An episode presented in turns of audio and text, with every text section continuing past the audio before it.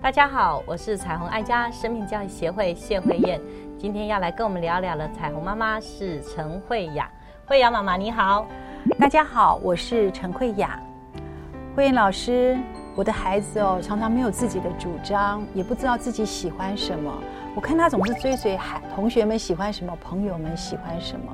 尤其是现今的社会，我很担心哦，他长大以后真的是人云亦云呢，变成一个没有个性的人，怎么办？呃，这个问题是很普遍的问题，因为我们的孩子实在需要同伴哈。但是有几个面来解释，这个担心是不是过度，或是真实他的需要哈？几个问题就是，第一个，我们的孩子是不是比较随性的？呃，有些孩子天生气质他是比较随性，所以其实他没有个别特别的喜好，这也没有错事。那就要看他在平常除了这件事情之外，他有没有其他自己想法。如果孩子在平常其他事情上是有想法，但比如说啊，今天要去哪里吃什么，或者哎，我们要不要决定呃这个时间做什么？那他可能无所谓，反正大家怎么样就 OK。还有从一个面来解释，就是家庭跟学校。呃，什么叫家庭跟学校？哈，我想你很认真，有进到学校的班级里面去陪他们，所以你可以从侧边去观察到你孩子在人群中的关系。如果他在家庭里面是很有想法的，那但是在学校里面可能他会喜欢这一群同学，所以当多数人觉得，哎，我们现在下课应该去玩荡秋千，但他本来是想要去玩溜滑梯，可是他会觉得没有关系，反正跟着大家就好了哈。那你就可以分辨，他其实在家庭是有想法，在学校里面是比较随从大家，那也不担心哈。担心就是说。他任何事情都没有想法，都无所谓，也都按你说了就好。就是这个孩子并没有自己思辨的能力，这个是比较需要处理的。所以如果这几个面去检视孩子，如果孩子其实是因着场合、因着人群或因着这个环境他比较安全，所以他比较敢说出自己想法，那你就不用担心了。哦，是这样子。那如果是前者就还好嘛。嗯。那如果不好不巧真的是后者的话，那出了什么问题呢？是？父母给的压力太大了吗？还是怎么样呢？有可能，如果孩子已经到了中年级，他很需要同伴，会比较压抑自己的想法，然后随从比较强势的同学呢，就跟着他，好像小喽啰一样，反正就这些大姐啦，哈，大哥照我就 OK 了哈。那这个就是他阶段性的。呃，这个年龄他需要，但是如果不会过度哈，比如说他偏偏不喜欢吃这个，可是当大家都要去吃这个东西的时候，那他就会勉强自己哈，去压抑过度的话，那我想我们嗯在旁边陪伴他的老师啊、朋友啊，或是呃长辈，就需要帮助这个孩子找出自己的想法。那如果是我们的孩子真的他呃在班上他是因为很孤单。他人际出了问题，所以他必须要这样才能生存，哈。那你就必须帮助他去发现自己还是可以活自在的活，哈。那这有几个部分你需要去区别。那最担心就是他没有自己的独立思考，对不对？对，我就是担心这样子。所以慧瑶妈妈，你觉得你的孩子比较是需要帮助的是在这个方面吗？他没有自己想法吗？呃，我刚刚会这样问，我也是担心说，是不是父母给的压力太大了，所以他不敢表达他自己想要的是什么。嗯，因为我也曾经听过有的家长是这样说，嗯，所以我也想听听老师的意见。嗯，这很好，我想我们都会自己反省嘛。如果你真的给孩子压力太大，当孩子还没有想法或还没有要说什么，你就告诉他不用想了，不用说了，就照我的意思做，那我们就必须停下来了。因为孩子已经到一个地步，他必须要见解。刚刚慧雅马上说到一句很关键的话，就是未来整个世代的竞争力，不是能够把书读完，或是能够考试考得很好，其实是要有思辨的能力。因为未来的世代是变化非常快速，绝对不是用我们过去呃所能够认知的事情，足以能够去回应整个世代的变迁。所以我们的孩子其实需要有一个 database。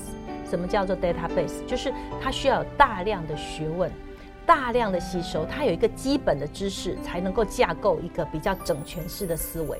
所以，慧亚妈妈可以有一个事情，就是帮助你的孩子。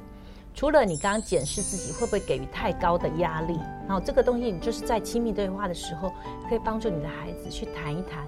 哎，妈妈会不会太快替你做决定了？哎，其实你很想怎么做，那妈妈可能比你早一点说了，那你可以告诉妈妈。这个可以在对谈的时候去检视你给的压力的强度是孩子承担的过的吗？哈。第二个部分是帮助孩子大量阅读，大量阅读不是只有读书本。最可惜，在台湾的孩子好像只要把课内的书籍读完，考试能够考到九十分以上，好像我的责任了了。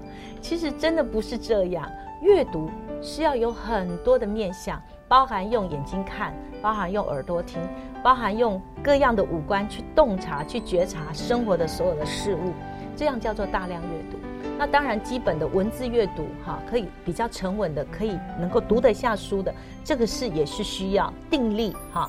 那因为阅读它必须要沉潜的时间，它除了阅读进去，它在脑袋里面要做重组、去整理跟归纳，那这需要陪伴。在童年里面，为什么我们鼓励孩子阅读，而不是要看电视或看电脑？因为那样的画面是跳动，让孩子能够有沉淀的时光，他才能够组织自己的思维。哦要大量的阅读，OK。在平常我们带孩子出去逛街，或是出去郊游，或是出去做各样户外的活动。假日到了，我们现在都很重视家庭时光嘛，那你一定会带孩子出去玩。曾经有个妈妈就说了一个例子，我觉得很有趣。我们一定会带孩子逛街，对不对？那逛完街，大家累了，坐下来喝个凉水的时候，那个妈妈就引一个话题，是哦，就问那个孩子说：“哎，你看到整条街都在卖什么？”哦，原来啊，这条街角是卖服饰的，这条街角是卖皮鞋的，这条街角卖家具的，一定会有一些所谓市场的区隔，对不对？对。哎，可能孩子从来没有觉察哦，因着你的问题，孩子开始动脑筋，因为促进人思考最重要就是提问。当你提问了，孩子就会开始动脑筋；当你从来不提问，你只给答案，孩子就从来不思考。哇，好棒的一个建议耶！我觉得这个妈妈真的很棒。那孩子就会说，嗯，如果哈这条街哈都在卖什么，然后妈妈就马上紧接着说，那如果你是老板，你今天要投资，你今天要在这个街上开一家店，你会觉得要做跟他们行业一样的，还是跟他们行业不一样的？比如说整条街都是卖皮鞋的，那你可能想要卖袜子，你可能想要卖其他的，那是会更好还是更不好？哎，很有趣吧？这就是商业的头脑。很棒哎，孩子会不会有思考？其实没有完全标准答案，它可能是一个反差性很大的商业别，也有可能是同质性的，都可能创造出商机。因为一个成功的商业行为，它还有很多的元素，包含广告啊，包含形象。但是难免在童年里面，如果有人启迪我这些思维，我就会把过去我所阅读的、听过的新闻或是一些时事做一些整理。我们最怕的就是孩子读很多书，但是没有一个大人帮助我去整理跟归纳。嗯，就是让他有整合的能力。对，那家庭可以怎么做？我觉得家庭要珍惜所有的什么家庭时光。那在西方国家，他们常常会有叫做家庭会议。或是有些宗教性的这个活动，包含所谓的家庭的聚落哈聚会，这是一个很重要的议题。呃，华人比较没有，华人大概都会是在很重要的什么三大节啊哈，过去农村时代啦，可能就是为了祭祀啊哈，或者杀猪啦、宰羊啊，然后全家人聚集的时候，可是都没有建设性的谈话。那能不能把这样的事情放在你现在小家庭主题里面？每个礼拜至少两个礼拜，可不可以？不要拖太久，因为现在孩子太多的问题，他很多的好奇，他需要透过精致的时光跟孩子好好聊聊。所以每个时候，呃，我们可能有很多的挫折，或者很多的议题，你观察到孩子可能没有见解，可能人云亦云，你有很多担心。其实不要着急，可能放在一个周末的时候，好好跟孩子聊这个话题。然后跟孩子谈一谈他的想法、他的见解，为什么那时候你不说说你自己也有喜好？为什么你要跟着大家做同样决定？那时候你的心情很舒服吗？还是你就有点委屈？跟孩子聊聊，OK。那在学校里面也可以做，就是老师们可以透过小组活动。小组活动，嗯，我想我们在学校里面常常会分组，对不对？是。那在分组的时候，给一个任务，让孩子可以透过不同的方式去整合自己的见解。那在这个过程当中，孩子也可以透过学习，透过整理跟归纳，产出自己的想法，让每一个孩子都有贡献，让每一个孩子都可以说说看。我觉得，我觉得很重要哦。每一个孩子其实都有想法，可是如果没有一个能够听的大人。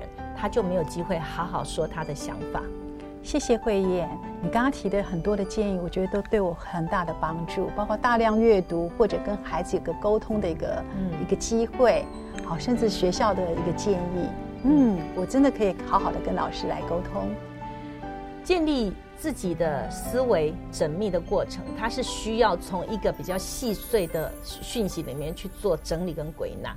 那在童年里面，实在是需要大人的帮助，因为对孩子来讲，他本来就是先天的洞察力很敏锐的。阶段，他听见什么？他听见邻居的父母怎么跟他孩子讲话？他听见呃亲朋好友怎么样去互动？他可以看见父母怎么样在呃回应呃祖父母啊，或回应老师的一些态度。但是他这些思维都没有经过整理，他其实就是一个细碎的片段。其实孩子是一个天生的。观察家天生的洞察力，但是如果没有一个提取的经验，就是父母亲可以透过问题跟孩子聊聊心事，聊聊甚至聊聊他看到了什么。有时候我们看到并不是全貌，对不对？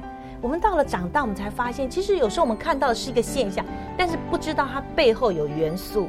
比如说，你今天情绪一来，可能对呃婆婆讲了一句呃比较急的话，其实你带着很多过去的一些事件，可是孩子并不知道。所以，透过聊天跟孩子去整合他所洞察、所观察的，可以帮助孩子去整合，呃，甚至可以产出他的见解。如果有一些呃不太正确的观察，或者是生命的一些困顿跟迷惑，我们也可以就此好好去帮助孩子去解明，带出一些正面的能力。